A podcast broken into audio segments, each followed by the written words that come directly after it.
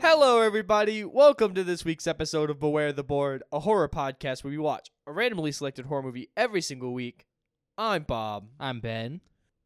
Hey, Ben. Hey, Bob. Can I just say how nice it is not to be recording in the movie in the morning? This yeah, Jesus Christ. Uh, it seems to have not helped your mental state in any way. okay, I've been up since early morning, but what I was gonna say is it's really nice to not record in the morning because I'm awake Ugh. now. You know what? Here's something I hate. And this is just. Me? No, it's not you. Sorry. Sorry? Wait, Oh, I don't. Never. Hold on. anyway, we record in my spare bedroom. you mean our recording studio? Yeah, my spare bedroom. And I was thinking about this. This window right here, Yeah. this thing sucks. And I've I own this house. I would destroy it and put a wall there. I really should buy some blackout curtains for this room. yeah, you've been saying that for a while. Well, I've been saying this since I moved in, and I just haven't done it. I don't think you're gonna do it. No, I will eventually. Maybe I'll ask for blackout curtains for Christmas. Okay. I mean, they're not that expensive. No, but I'm a broke little bitch. Like, I'm not broke, but you know I, what I mean. I think the issue is not that you're broke. The issue is that you're lazy and you don't want to go buy a a rod for the curtains and the curtains themselves. no, because if I bought blackout curtains, I would just go to Amazon and order them, and then Yeah. that's easy as fuck. But I don't think you even want to do that. You, uh, maybe. but I don't know. That was speaking of things we hate. I hate this fucking window no, okay. because, like, when we watch movies, this is why I hate recording during the day too. But I mean, we can't really record at night because that's when we work usually, and also uh, weekends, nighttime sucks. Yeah. Uh, if we're watching a dark movie, there's always light in here, and it Yeah. kind of blows. I mean, that's the issue with lighting in this room is not the room itself. Not that any of you guys listening can hear it, but we have a um an LED TV which isn't very good for blacks. See, I didn't know that. a lot of modern TVs aren't really great for blacks. Hmm. I forget which one. There's a it might be OLED. One of the ones does blacks really well, Hmm. but our our TV doesn't do dark colors very well, so we can't see them You know what? even with the light. Like it's an issue, even when it's like pitch black. Mm-hmm. What film we were watching a while ago that was really dark? I don't We- know. There've been a Uh, couple. we watched Halloween two, two thousand nine, the Rob Zombie one, oh, that one movie's dark as shit. and it was too dark to see, even though we were watching at night. And that was We were also in my basement back then, right. and it was pitch black in there. And I think that was more of an issue of our TV. That Yeah. film's also very dark, but you know. Anyways, My sister, oh, this is related to the TV thing, was like, "What do you want for Christmas?" And I was like, "Hmm, maybe I'll ask for a new TV for the podcast." But I don't fair know. enough. But then I was like, "I also need a vacuum cleaner because my dog sheds really bad, and the one I have is shitty." Okay. Okay, Do you have anything you want to talk about, like c- c- uh, news-wise? I do. Do you have anything though? No. Okay, this isn't like a this week news. This is just a thing I forgot to mention last week. Uh, and I was listening to the episode for last week, and I was like, oh darn, I forgot to bring that up because I was like, that's a cool piece of information that I know Bob doesn't know. So remember, I was talking about Thanksgiving last week. yeah. on last week's episode. Mhm. And I went to go see it right after it came out. Do you know the really interesting thing about that film? no. Okay, so there's this other film that came out in 2007 called Grindhouse. Oh, I've heard of this film. It's uh, directed by Robert Rodriguez and Quentin Ah. Tarantino, That that is that makes sense. Okay, and it's it's like a love letter to Grindhouse cinema, right? that's cool. Uh, it's pretty cool. But at the beginning of that film, there's a bunch of fictional trailers. Uh, if you've ever seen Tropic Thunder, right? Mm. and how that has fictional trailers. at the Okay, beginning. yeah, yeah, I know what you're talking about. Grindhouse does the same thing, uh, and I think there's five different trailers at the beginning of that movie, and now three of them have been made because Thanksgiving is one of the fictional trailers that was in that movie. That's awesome. so yeah, it got made. That's really cool. I can't believe we haven't covered a Robert Rodriguez film yet on the podcast. Didn't you do Dust Till Dawn? Am I wrong? Uh, No, Dust Till Dawn's Quentin Tarantino. He does Dust Till Dawn the series, like the TV show. That's why I was thinking of it. Robert Rodriguez.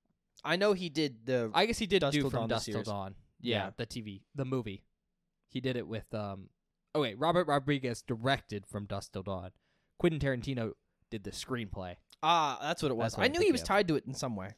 But yeah, so that's what Thanksgiving's from. That's cool. So Do you know what the other films that got made were from? that? yes, I have the list up. Ah, sweet. Uh, first one, Machete. okay, that's kind of awesome. Uh, this one didn't get made, but it, there is a trailer for it. Werewolf Woman of the SS, Jesus Christ, which um, starred Nicolas Cage. that's awesome. I So love that's kinda Nicolas fun. Cage. Uh, Don't is another one. then Thanksgiving, we, we we were just talking about that. Uh, Hobo with a Shotgun. is the Oh, but last with one. a shotgun. That, that is a real movie. That got made. that sounds awesome. Mhm. Sounds like it's probably not a horror movie. It is.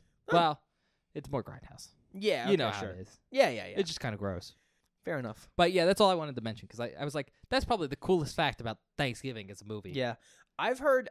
So you know, I try not to have movies spoiled for me, but sometimes I see people talk about movies and like what they thought. I've heard Thanksgiving is like overall is pretty fun. Like I've heard good things overall about it, and I saw there's this Twitter account that I don't follow, but gets like put on my like for you page or whatever to like you know because they know I like horror, but I don't follow the person, so they show me his tweets all the time. Yeah. He's it's like at Chainsaw Massacre is his name on Twitter. He tweets stuff, horror stuff all the time. He's constantly tweeting about it. But he was like, you know that Drake meme where it's like him being excited about something and him not being excited about something. Yeah.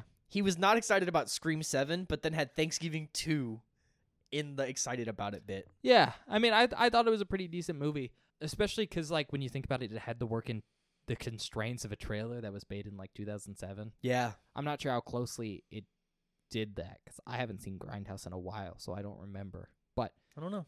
c- cool fact. And I was like, ah, sucks that I didn't bring that up last time. On that note, though, I guess we can go into the actual podcast. the If- actual podcast part of the podcast. If you finally decided what category you're picking this week. yeah, Ben asked me. I know last week on last week's episode, you were like, I'm just going to wipe out Slurposaurs. Cause the extinction of the dinosaurs. Yeah. I mean, well, the Slurposaurs. Slurposaurs. Yeah. Yeah. I think I'm. I think you're right. The I think- Brontosauri. God damn, that movie made me so mad. Ugh. That is one of the. Oh, I'm not. mm.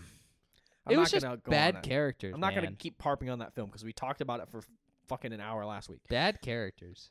Movie sucked, but the first one was good. Yes. The third one, hopefully, is also good because I think I'm gonna be maybe s- spoilers for the wrap up. I think Journey to the Center of the Earth might be the most fun film we've had this season. Yes. because it's just fun. Like it was just enjoyable to watch. And then The Lost World might be the worst film we've seen this season. But not like objectively, I don't think. Well, maybe actually. Maybe. I might be lying to you. Straight The to least your face. enjoyment you had. Yeah, I just didn't have fun. I didn't have fun, and that's kind of what I was hoping for out of the category. So hopefully, this third Slurposaur film will be fun. That's all I want. My standards are at the floor, Benjamin. If this movie makes me upset, I'm gonna be so glad that it's over because now I don't have to watch the Slurposaur film ever again Fair enough. until you pitch this category again at some point, maybe. Which I mean, we haven't done a repeat category yet. If I pitch it again, it'll be like horror Slurposaur. Oh, I do actual. Uh, I mean that would horror be kind of movies. nice because that's kind of what I'm here for. I mean, fair enough. me and the audience. These are kind of horrifying. uh, horrifyingly bad. And actually, content wise. Well, that last one had a pretty horrific scene. So is this your way of saying you're choosing the last Slurposaur film? Yeah, I'm kind of beating around the bush because I'm not. It's not that I'm not excited. I'm not not excited, but I'm not excited. Okay. Well, you ready? I guess All right. Uh, today we're gonna be watching One Million BC. I've never heard of this. That's great. Uh, it came out in 1940. Whoa, old movie. So we are going back. what is it this season with old films? I don't know. They're both my categories, but Yeah, I wasn't expecting him to get them at the same time. So fair enough. description. It's time to go back to the original. Okay, this is cool. It's an hour and 20 minutes long. Okay, It passed. I fucking Jesus Christ. Uh, review scores. IMDb gave it a 5.7 out of 10. That's not bad. Tomato meter gave it an 80%. That's actually really high for a Slippersor film like this. An audience score of 34%. Okay. This is what happened on Lost World. The the, the critic score was pretty okay, and the audience score was dog shit, and I had a bad time. That's fair. This film got three wins and three nominations. Oh, no, it got zero wins and three nominations, I believe. Okay. I think that's a mistype, but I could be wrong because I'm doing this off the top of my head. Yeah, it got three nominations, and those are the things I want to point out here because they were big nominations. Oh, really? Yeah, it was nominated for two Oscars Whoa. one for best special effects and the other for best original score and then it was also nominated for a hugo uh, for best long form dramatic presentation Holy shit. great nominations didn't win any of them but like I mean, still to be nominated for something like that, yeah it's crazy. notable actors I'm sure I won't know any of them. well actually Maybe actually, been watching old films lately. victor mature as tumak uh, he played samson in samson and delilah you don't know that film but do you know who samson is Like the Bible character, i thought you were going to say the binding of isaac character but yeah also the same guy, I think. Yeah. Yeah, hair, Same hair, character. long hair. Yep. Cool. He's like Jewish Hercules. Yeah, except he's powered by hair. No, he's powered by God. Well, the hair is a the hair helps. So the whole idea is his hair shows his devotion. No, and it's if you the, cut it's the his hair. hair, it has nothing he to do with loses his, his d- power. belief in God. It's all the hair. Carol Landis as Loana. Uh, she played Vicky Lynn and I Wake Up Screaming. Oh my God. Lon Chaney Jr. Bob, do you know who Lon Chaney Jr. is? I was gonna say, why'd you look at me like that? Like I'm supposed to know who no. that is? Okay, that's disappointing. You're a disappointing man.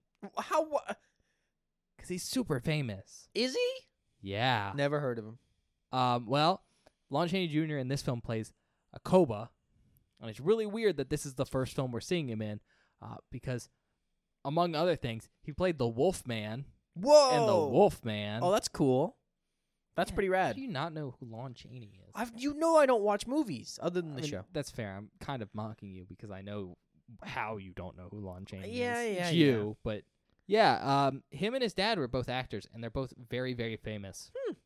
And they're both named Lon Chaney. So it's like there's two really famous Lon Chaneys, and they both are very famous for horror films Oh, really? because they both did creature acting, That's cool. among other things. We ha- I mean, we haven't seen the Wolfman yet on the podcast. I don't know No. when we're gonna get to it.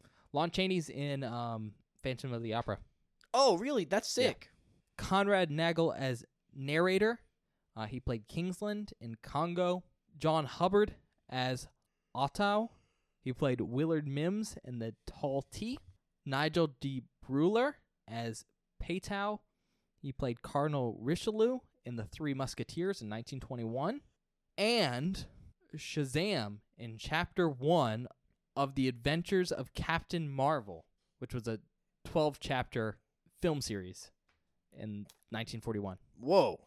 So do you know what like film series are? No. Uh, basically, in the early 40s, I think that's when they were popular. They were, I think they're specifically called film serializations. But it was this idea that there would be like a short film, Okay. and it would play like every week up until it's completed. So kind of like a TV show, That's what I was thinking. but it would play at a film theater. So Oh, that's kind of cool. a lot of them I saw because I was looking into it because I really hadn't heard about it beforehand. But a lot of them were like 12 parts. So for 12 weeks or 24 weeks, you'd have one released. About how long were they? Were they like movie length a piece? No, so they're shorts. Okay.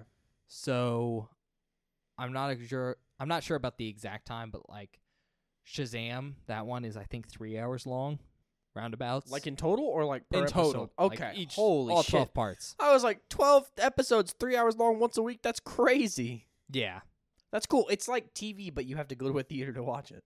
yeah. It's So- kind of like a cool like It's kinda cool. community thing. Well, especially because it was like their new releases. Yeah. So it's like it's a little different. Mamo Clark as Nupandi. She played Maimiti in Mutiny on the Bounty. Inez Palangi as Tohana. They played Tony's mother in Scarface. 1932 Scarface. Oh shit. I didn't know that didn't Scarface like the one I'm thinking of come out in the 80s? It's a lot more recent. I don't remember if it's Is it more the recent than the 80s? I 80s. don't remember. I just didn't know that there was an older version of it. I don't know a lot about Scarface other than I think I've seen the end of that movie. That's fair. Edgar Edwards as Skakana. He played Captain Turan in Flash Gordon Conquers the Universe, 1940. That's not the Flash Gordon movie. That Okay. is a Flash Gordon film serialization. Oh my god. Another 12 parter. I'm only laughing because I think for I don't know, maybe a week at work we listened to the Flash Gordon theme song. It's great.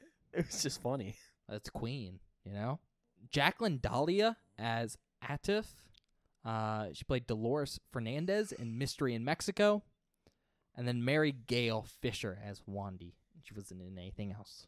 A And lot then- of people in this movie. Yeah, there's a lot of people. There's a bunch of people who didn't have like named characters, so I didn't mention them here. But oh my god. there's there's a lot more. The director is Hal Roach, who also directed Roadshow, and his son Hal Roach Jr., who directed uh, Prairie Chickens. That name is kind of familiar. Yeah, I mean Ha- Hal Roach did work in Hollywood for a long time. Oh, okay. He was egregiously old when he died. Mm. I see.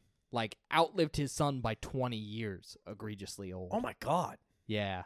Because he was born, I think, tail end of the 19th century and made it to the tail end of the 20th century No fucking way. I was like a hundred. almost. Holy shit. Writers Michael Novak, he also wrote Roadshow.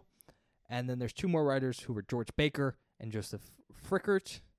But they didn't write anything else. They do have a writing credit on uh, something else, though, which is the remake of this film. Oh wow, that's really cool. So I'm going to bring this up now. Normally I bring it up after the episode, but there is a remake, and I'm specifically bringing it up here because the remake of this movie has a very similar title. Oh So there can be some confusion. Uh, the remake is from 1966, and it's 1 million years BC. Mm. So remember, this one's 1 million BC. So the difference is that that year. Damn, that's crazy. They made a remake in the '60s. Yep. it's kind of cool. And it's British. Oh, okay. If you've ever seen the poster of the woman and the fur bikini, it tends to be pretty famous. I don't know what you're talking about. Well, then that's fine. But that's from 1 million years BC. Mm. Okay. Kind of like a famous cultural thing, I think. Hmm. I couldn't find anything about the budget or the box office, but country of origin is United States. It's also known as Man and His Mate, which was the working title in the US, and Tumac, which was also the working title in the US. And then there's an alternative alternative title, which is Battle of the Giants, and a reissue title, which is Caveman. Caveman. All right, tagline. See the most exciting adventure in a million years. Hmm. Okay. Yeah. It's not bad. That's all I got for now. So I think we'll go watch the movie. Yeah. We'll uh, see you guys in a minute.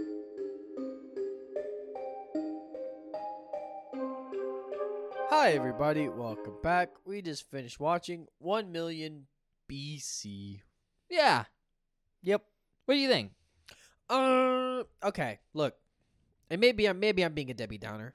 Bob's being a Debbie Downer. I can just tell you he was being a Debbie Downer during the movie, but I I think I have similar problems with this film that I do that I did with Invisible Man, where I think overall it's fine, but the standout for me is like the visual stuff. Like the visual effects, the actual like monster creature stuff. All that stuff is like really really good. I mean that's fair. It's not a very complex story, but I had fun. No, yeah, I mean like it's a fun time if you've never seen it. But this isn't one of those films where I go, "Man, I love that movie. I want to watch it like again." Yeah. I mean I watched it a couple times, but not all the time. Sure. Uh, with that being said, though, I'm just gonna jump it into the description, and then we can maybe start talking about it. Um, but it's a it's a very very simple premise. Um, basically, it's a star-crossed lovers premise essentially. Uh, but there's this guy Tumac, and he's a caveman from the Rock tribe, and he ends up meeting a woman, Loana, from the Shell tribe, and it's kind of like a he falls in love with her and learns from her and then brings back what he learns to his tribe. Yeah. And eventually the tribes get, you know, united. But the the real big thing here is that uh, the rock tribe is like the hunters of caveman times and they're very I don't know, savage and wild. Yeah. And then the shell tribe is like the gatherers, but they're weak and wimpy. Mhm. So, But they're Yeah. smart. but they're smart, And also, they figured out that maybe they shouldn't beat each other up for no reason. but they're wimpy. And they have a soup pit. They're wimpy though. Yeah. They can't kill anything except Wow. fish. I was about to say, they get a lot of fish. But yeah, it's it's a very simple premise, but I, I did find it entertaining. Now, is there anything you want to talk about specifically, or do you want me to just lead this? Nah, go for it. Okay. So, um, I think the first thing I want to talk about right off the bat is the narrative framework for this story. because Mm. I think it's very interesting. No, yeah, this is something I want to talk about. So, So the I'm glad you're movie- bringing it up. Starts in present day, Mhm. and it's this group of Germans. Bob's laughing because the the main guy had what? What are they called? Um, Looked like he was wearing lederhosen. Lederhosen, yeah. And he's leading his party through the mountains during a storm. And they stumble into this cave. And when they're in this cave, they meet a guy who's chilling in there. And assumedly, he's uh, like an anthropologist. Yeah, I was I gonna say it might be guess. like an archaeologist or something. But uh, he's looking at the cave because he's like, hey, this cave used to be like the home of ancient peoples.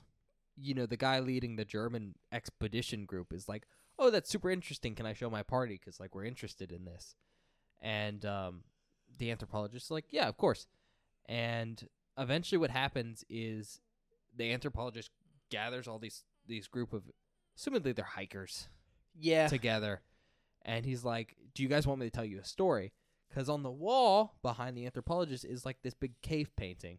And so the anthrop- anthropologist, who is credited as like the narrator, uh, starts telling the story of uh, Tumac and Lawana.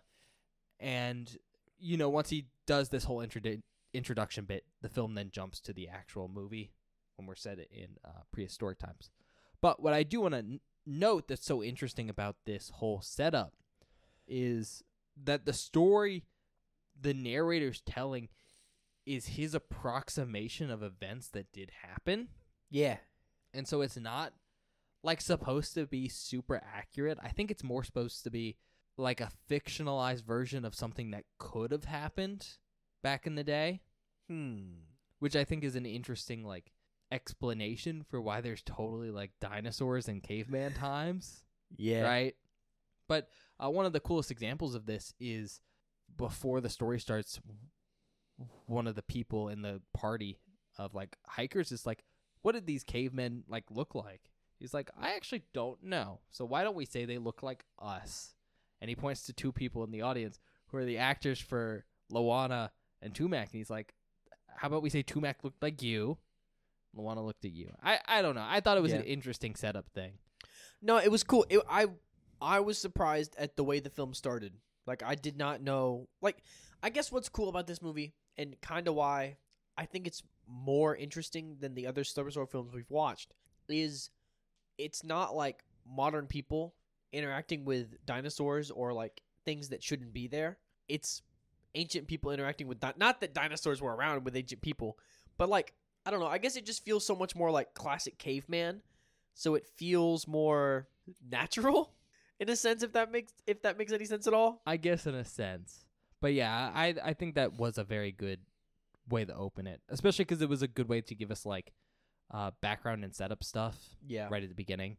Because one of the very interesting things about this film is, with it being a quote unquote caveman film, none of the characters talk.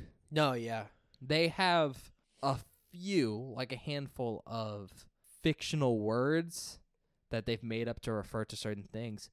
But for the most part, the film's a silent movie. And so, like actual silent movies, if anyone isn't aware of this, uh, there's sound in the background. Because the big thing with silent films is, you know, while they were silent, there was no synchronized sound, there'd always be music playing in the background. And so, this film has a very elaborate musical score going the whole time, like orchestral and everything. And I, I just want to note it's very, very important to like conveying what's happening yeah. yeah like emotional because like the characters can't talk and they have to like mime everything and so the music really helps carry stuff and it's just like a, a really important part of this i don't think the film would be as good without it no yeah you mentioned that during the movie and it's something that like i guess i wasn't really paying attention to paying attention to but in retrospect looking at it and noticing it it is super duper important especially for moments where it's like we're not given a ton of context as to what they're doing and why they're doing it yeah because the only context we get is the narrator at the very beginning yeah which is important because we definitely needed that oh without the for sure talking. for sure But yeah, the music has to do most of the the context stuff, like cluing us in that something's dangerous Mhm. or that something's good or bad, or even just character emotions yeah because they don't emote in normal ways all the time. Like a lot of people don't scream in pain or stuff; they just kind of grunt a little bit. next thing I really want to bring up is the like the background and like the sets and everything. Oh, they're so cool. I thought everything was well done, Mhm. like visually. Everyone's in pretty decent costumes. Like it, it's obviously not real caveman stuff, but yeah. everything looks really nice. Uh, they have two main sets really. They have one that's shot in a more deserty region, looks like California, kind of desert, and then the other one which is like a small little I don't know rocky glade or something. Yeah. But the sets are really nice. No, I they was look good. surprised No, me too, for like, sure. It doesn't look like a soundstage. It's like actual area, and that's really cool, especially because there is so so many special effects stuff going on, Oh my god, there's so much. and they do a very good job of having the special effects they're working with interact with this realistic background. Yeah. I mean, I, I told Bob this during the movie. I can totally see how this film got nominated for a special effects Oscar. There's a lot of miniature work. Mm-hmm. A shit ton. and splicing in footage like with that miniature work. Uh, one of the scenes there's Tumac and Lawano just walking in front of a background that's all miniatures, and I pointed it out to Bob, and you were like, "Oh my god, Yeah. no, really? And I think what's so cool about that scene is it's framed so perfectly where you can't see their feet. Like it's framed just above their feet, so you it, it makes the background fit so well. Like you really can't tell that they're not actually walking through this area. Yeah." And there's a bunch of stuff like that. Uh, obviously, there's some you know slurposaurs, specifically lizards that have been sized up, and those all look really good, especially when they're Mhm. splicing in footage together with people. Yeah. Lots of using the background and with the foreground to like create a size disparity that looks really nice. Uh, there's a whole volcano The volcano is so cool. and you know that all has to be miniatures and stuff. I I just want to say special effects are really really really great, and when they combine that again with these really cool like filming locations that Mhm. are just super real, Yeah. um, it does create a, a really I don't know realistic environment. mm-hmm. I mean, it's obviously a little cheesy because it's from the 1940s, but it it looks really really good. It's I don't know how else to put it, but it's like almost like pulp action adventure like But caveman, but cavemen with like crazy like special effects where they'll have like entire avalanches of rocks come down and stuff and like yeah, I don't know, it's almost Indiana Jones esque like adventure film. Fair enough. I will say I think this might be the most visually like impressive for special effects that we've seen in this category Oh yeah, I by agree. far. I think one of the coolest scenes, and we'll get to it really when we cover slipper sore, like the actual slipper sores themselves. But there's this really awesome moment where there's a giant lizard above Tumac and Luana, and they're like in a pit, and you s- can see it above them, and like its foot crosses down into the pit, Yeah. and it looks really cool. you know how they did that? I don't No. think you got it, which is kind of cool that you didn't get it, but they had a they had an image where it's in the foreground, it's a real environment with Loana and Tumac. They hide in this hole, and then the background is you know, the lizard walking around on a miniature set. Yeah, And so what they did is they have the lizard walking towards the real environment, and then they cut, and they had a, a shot of Tumac and Luana hiding in this hole, and they got a fake arm, and for a Yeah. split second put it in the hole, and then they cut back to the like the spliced footage together. I guess what my big thing is like this movie did the best job at making these lizards that aren't actually there and giant look and feel real and giant. And it, I don't know, I, I they just feel so real Yeah, in the best way possible. I think the thing to note about this film is this is basically the film that popularized slurposaurs. Um, it's one of the first, if not the first, films to use that technique. And out of all the ones we've watched for this category, I think it's the most well earned. Yeah, no, it's super cool. because it is just so well done. It's not the oldest Slurposaur film, but this is this is really what made that trope a thing. They they just do a, a really good job with it because you can tell that's like how they actually wanted to do stuff. Um, on that note, though, I I think you are you, you okay if I just bring up Slurposaurs now? Yeah, Like, there's which a ones are in the film. Fuckload. Yeah. So what I'm gonna do is I'm gonna I'm gonna bring up basically all the creatures that I noted down that are in this film. Some of them are slurposaurs. Some of them are kind of not slurposaurs, but since it's technically set like what a million years ago, yeah. none of the animals that are playing the animals that were there are necessarily going to be the same. Sure. So theoretically, they're all slurposaurs, kinda. Let's start just no specific order, but there's a pig in a rubber triceratops suit. That was a real pit. That was a real animal. Got it. Yeah, Got it. Thought that was a puppet. Was so he really did that to that pig? he was wrestling a pig. Yeah, Oh my god. Pi- There are tons of animal stunts in this, by the way. Oh, With yeah. real animals, and they're really cool. some of them are concerning, Some of them are concerning for the safety of the animal, but there is a man who wrestles a cow and like it's a bull, it is pretty awesome. and it's I'm pretty sure the bull's fine. it's scary for that man Yeah. because he tackles a bull, but it's impressive. Yeah. Um. So yeah, there's a pig in a rubber triceratops suit. um. um. It just looks like a baby triceratops, Yeah. but it's kind of cool. This one's not a slurposaur, but I'm going to mention it anyways because I think it's the first time we've seen this on the podcast. But there's a man in a rubber allosaurus suit, Yep. I think I called it out during the movie. and you're like, wow, that looks like Godzilla. Which I mean, the original Godzilla was a man in a rubber suit, so Yep. that's why. Um, I will say that one's particularly bad. That one's pretty bad. both because it's a rubber suit, which I think it's the only rubber suit in the film. Yeah, except for the pig. So it, well, I meant like the only non-real animal. Yeah, that's weird that they chose to do that, but I guess they did some stuff with it that they couldn't have done with the other one. I mean, you couldn't have like a two-legged dinosaur like that unless you got Yeah. a big bird. So I understand why they choose to do a man in a rubber suit, but it really does stand out. Yeah, 'cause it's oddly weird. everything else is slurposaurs, but the real big issue with that one is they don't size it up. No, it just looks like a normal size. So it's just man sized and it, Yeah. it looks a little odd. Uh, next one is there's a couple Asian elephants that have They fake were tusks elephants.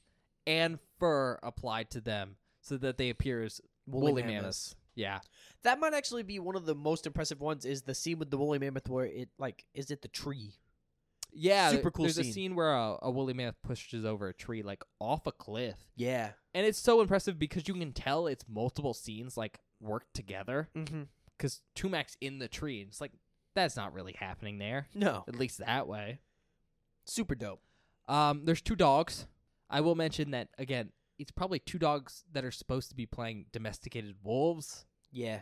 but you know, there's some. I think they're Brahman cattle that have uh, fake horns and fur applied to them, so they look like mus- musk oxen. That's the thing that's get gets wrestled. Yeah. Do you remember right? Uh, there's a sun bear cub. Oh, there was a sun bear cub. Apparently, That didn't look like a sun could bear. also be a black bear cub, but those things both kind of look the same. yeah. especially in black and white. Um, there's a six-banded armadillo with horns glued onto its head. That one was cool. looks like a glyptodon. Do you know what those are? Vaguely. Okay, have you seen Ice Age? Yes. You know those big things that look like giant turtles? Yes. Those things. Okay. That one was cool because it was the first time we'd seen an armadillo Yeah. on the podcast. And I was That's like, fair. shit, an armadillo, that's cool. Uh, there's a young alligator with a sail glued on its back. Assumedly, it's trying to look like a Dimetrodon. I do think the ones in uh, Journey to the Center of the Earth were a little bit better looking because I think the iguana fits a little bit better. Yeah, the iguana works a little better for that one, but there's a rhinoceros iguana, a snake, Coty as an oversized megastotherium. That's the thing that eats the snake, Ah, okay. I didn't know what animal that was. I couldn't tell. and a knoll, and an Argentine black and white tegu. Now, um, really quick, I do want to mention because I don't think we did the warning at the beginning of this episode, but there is no. we some forgot. animal cruelty. Yeah, I mean, as always, and ah, to be honest, it's pretty bad in this film. yeah. It's pretty egregious. I think that's more so because of how many slurposaurs there are, Yeah, as well as like natural disasters. And so Mhm. they show the animals trapped in them, and that's kind of concerning. I mean, I think at one point we see a lizard with its legs trapped yeah. in between some rocks, and there's a bunch of stuff like that. So I will say it's it's the one downside of this film for how impressive it looks. Some Yeah. of the very impressive visual stuff is like Oh, those animals are killing each other. unpleasant. And there's a really big example of this where it's a fight between the black and white tegu and the alligator. When we were watching, Lost World. yeah, The Lost World, I said the fight scene in that one was uh, probably an homage to another famous Slurposaur film. And that's probably this one. No, it makes sense. I mean, it was basically scene for scene the same fight. Yeah, that sequence is really, really famous. And um, what I, I will say now is kind of the silver lining of this film is the animal cruelty in this film was kind of so bad that the what SPCA I have no idea. Society for Protection uh, of Animals. I forget what the actual acronym is, um, but the SPCA had to ban a lot of the things that happened in this film. Oh, really? Yeah, That's because dope. of how bad it was. So this did help create some of the, you know, the rules around animal cruelty. Not that they were like super enforced, but No, but they existed. it did help contribute to that. So that is kind of a silver lining to this film because it isn't pleasant.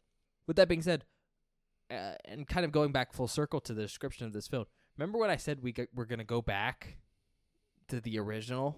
Yeah.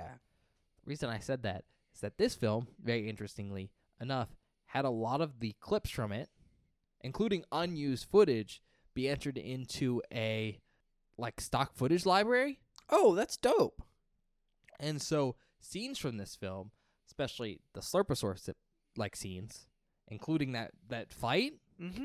were used in a plethora of films from the 40s, 50s, and 60s. Wow. So, legitimately, scenes from this movie appear in dozens of films.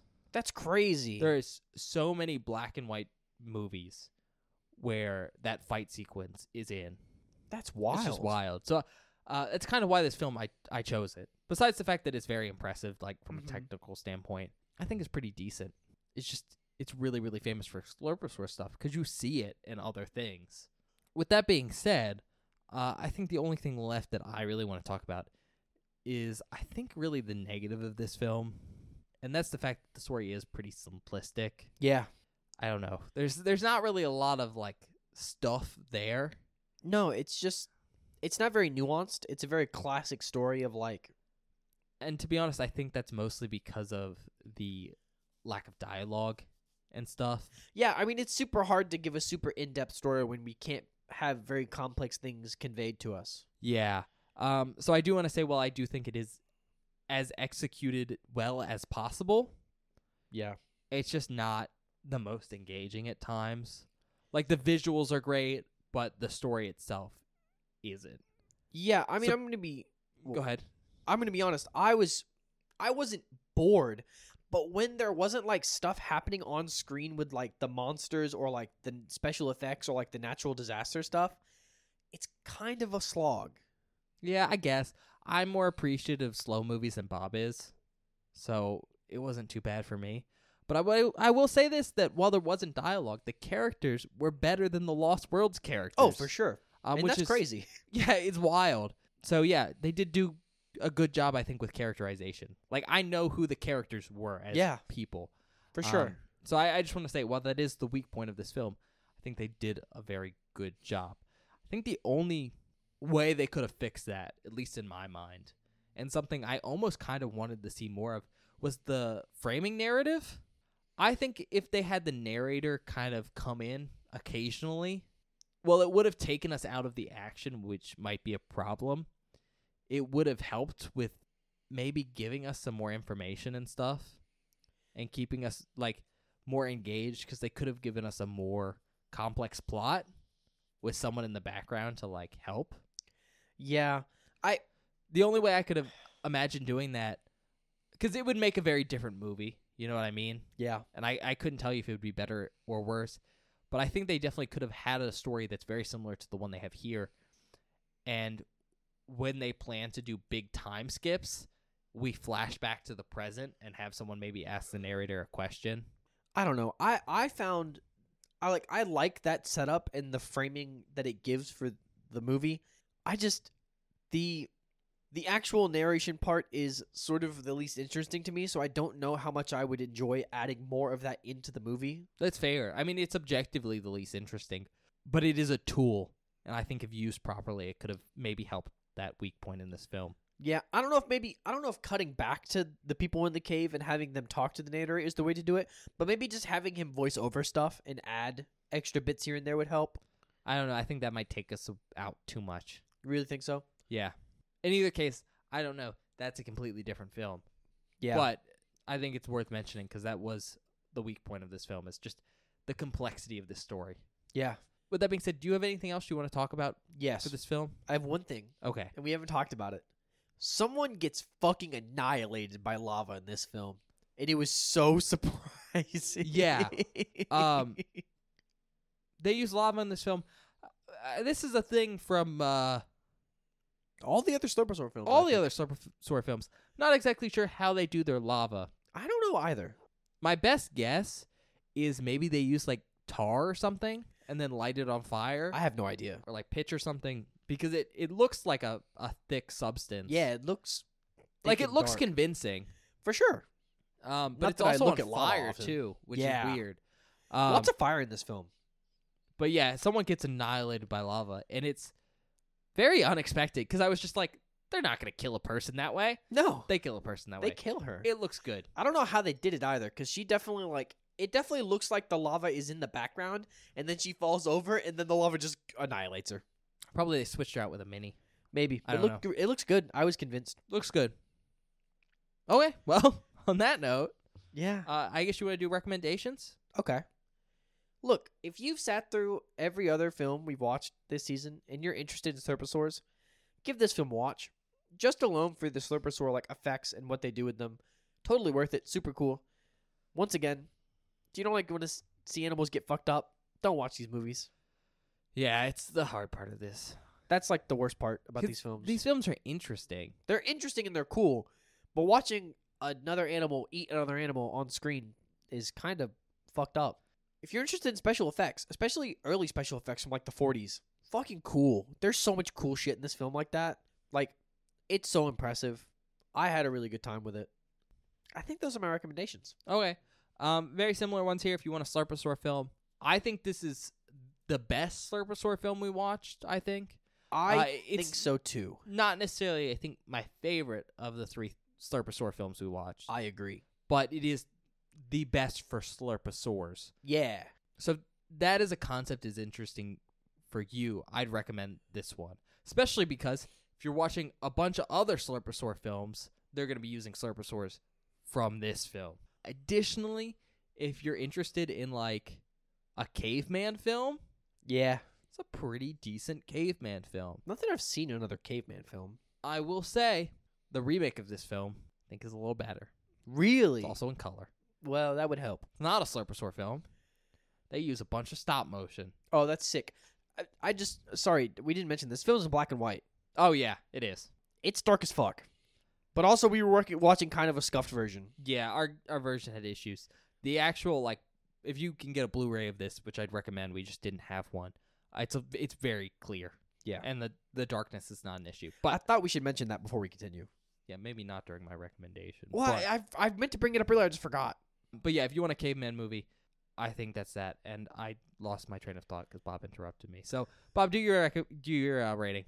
I don't know how to feel because I've, like I've said throughout this entire episode, I think all the special effects visual stuff was super sick. I think all the Slurposaur stuff was super sick. But the story is very surface level. It's kind of, it's not uninteresting. It's just something that I guess I've seen before, and I'm not very compelled by it. But I think I have to give it extra points because it's from the 40s, and I was so thoroughly impressed by everything I saw, other than like the story itself. Four. I think it, I think a four is is where I'm sitting. Okay, I think that's fair. I think I'm gonna go for a four as well. Like Bob said, the story's pretty old hat at this point.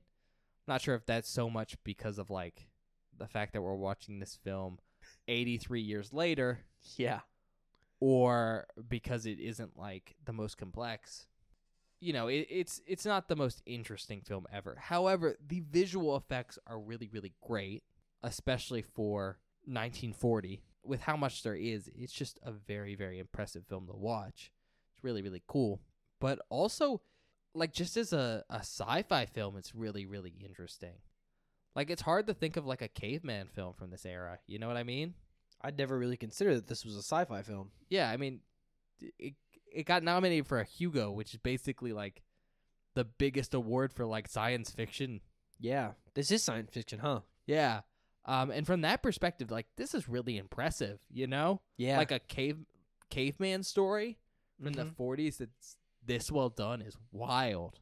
So yeah, I mean, I think for the visual effects and just the execution of the story alone, because they really do try. I mean, they ma- even make the restriction of oh, we're not going to have our characters talk. yeah. And the words we do get are super like basic shit that we pick up through context clues. Yeah. so yeah, just for how hard they tried, I think I have to give it that extra point to a four. Fair enough. So yeah, with that being said, I guess we're gonna go to the outtakes now. I'm not sure if we're gonna have any We'll have some hopefully. because a we weren't really marking anything, but then we lost our marks. yeah, So I'm- Bob's gonna have to go scrub the footage, and sometimes he doesn't like doing that. So it's we'll see if there's anything. a pain in the ass. But, uh, But yeah, we'll be back in a minute. we'll see you guys in a minute.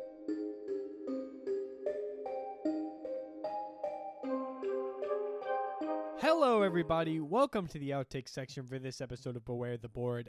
I hope you're enjoying our review of 1 Million BC. I don't love this film, but I do think it is super duper technically impressive. But without further ado, let's get into the outtakes. This first clip is our reaction to some of the first slurposaurs that we see on the screen, and also me being pretty fucking stupid. There's just normal ass elephants. No, those are woolly mammoths. Benjamin. They're woolly mammoths. They're not real. Well, yeah, they're slurposaurs. Yeah. A stegosaurus. that was a triceratops, Bob. Oh, you're right. You're almost as bad as Doctor Challenger. this next clip is us realizing the main differences between the rock tribe and the shell tribe. They're also much nicer. Yeah, I was gonna say these guys aren't total dickheads like the guys over in the Rock Tribe. They're gonna they're gonna kill you and try and take your food. That's because they're civilized. That's that's I, that, that's the whole point, you know. Are they making soup? Yeah, they're civilized. They're sharing food. They really got a soup pit. They got tools. I would love a soup pit. This next clip is me learning a lot about soup during the film and also frag grenades. I'm learning lots of things about soup from this caveman film. Now, if you ever do like a pit like that and you heat it with rocks, you want to make sure you don't get river rocks. what was Oh, wrong with river rocks? Uh, they can sometimes have water inside them, and if you put a rock like that in a fire, it explodes. Oh, that makes sense. Then you have a bunch of rocks in your soup. No, then you have an exploding rock in a fire that can kill you. Like it- you. Rocks explode all the time. Never been killed by an exploding rock. Yeah, no one's ever been killed by a frag grenade before. that's not a rock. That's a frag grenade. It's, that a, it's filled with explosives. it's a similar concept. Similar concept, but not the same thing. This next clip is our reaction to some of the animal stunts used during the film. Are you okay, Bob? You seem Am I so supposed to be impressed? nonplussed by this movie. No, I. Aw, mammoth. I'm having a lot of fun. Really? Yeah, I think this. It's cool, yeah. but it's Rah. not super. Oh my god! Holy shit! Is that a real animal? Yeah, of course it is. Is this guy's fucking bullfighting? They can't afford a fake animal. That's actually sick, but sucks that that bull just got whacked on the head like that. Holy shit! These stunts are pretty impressive with these animals. This next clip is Ben and I deciding that this movie depicts the beginning of civilization and also me being stupid again. I'll be honest, Ben. I think if they ever see a big monster they don't think they can feet defeat, they just run because they don't need the food. Well, they, they have trees with fruit and I- fish. I think the idea is they're the gatherers and the other ones are the hunters. And when they get together, they'll be hunter gatherers. Society. Society. We all live in a society because Tumac decided to kill a T Rex. I think it's an Allosaurus.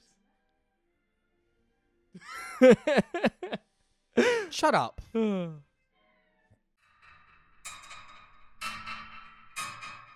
This next clip is our reaction to some of the more technically impressive elements of this film, as well as one of the most famous Slurposaur fights in all of cinema. Hey, Bob.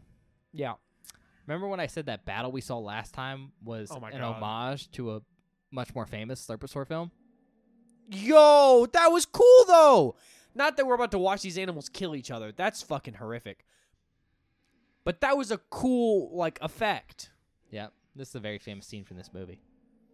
Although, Ooh. yeah.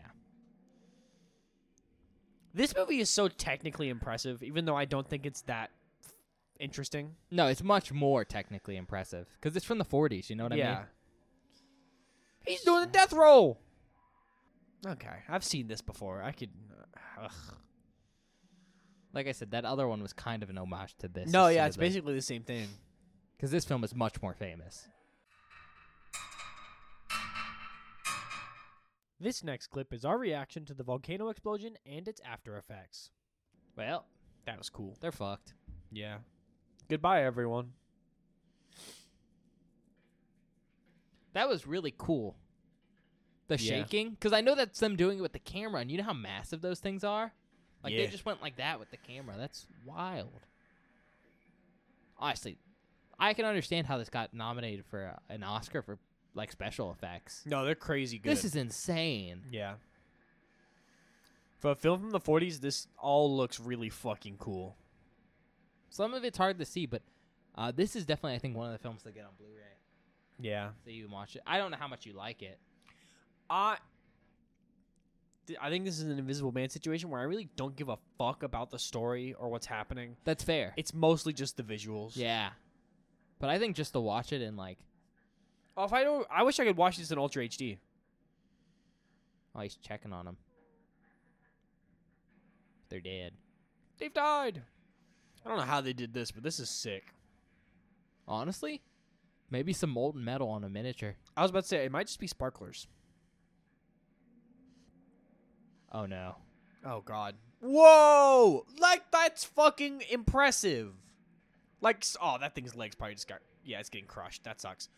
Uh, but th- but that's a cool fucking thing. Yeah. Like that's sick. Yeah. Look at the ground coming up like that. Yeah.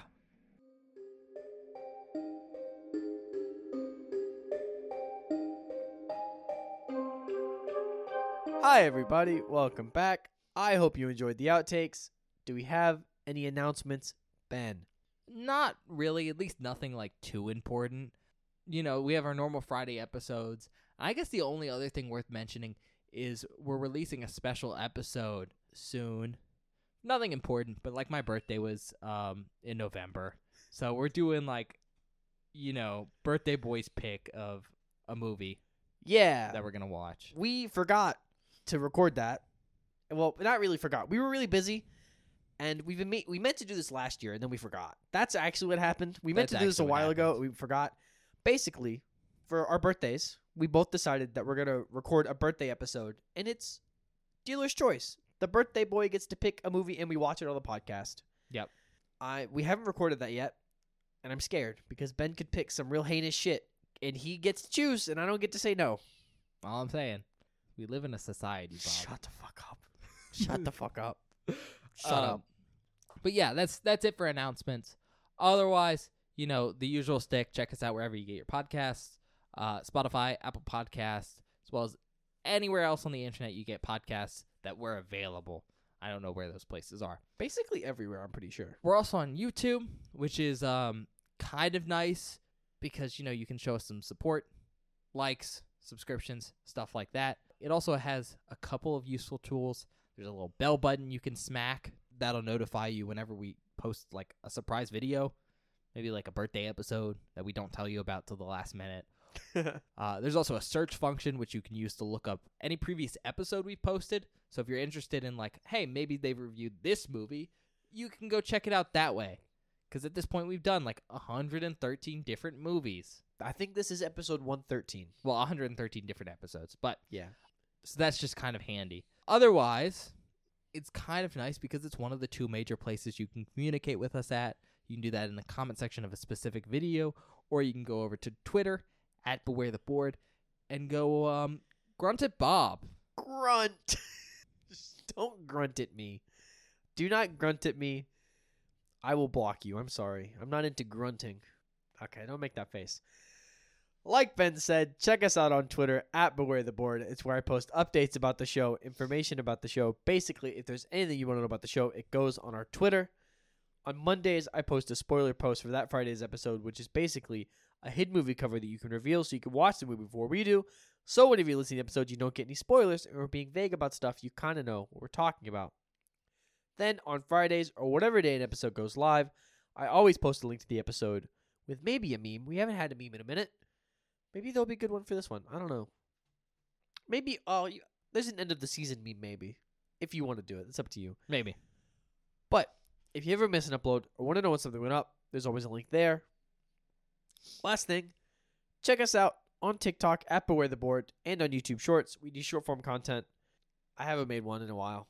I've been busy. I haven't really been able to find anything useful. But yeah, if you like short form content, check us out there at Beware the Board on TikTok and on YouTube Shorts. I think that's it. All right. Well, we'll see you guys next time. Yeah. Well, uh, see you guys next time.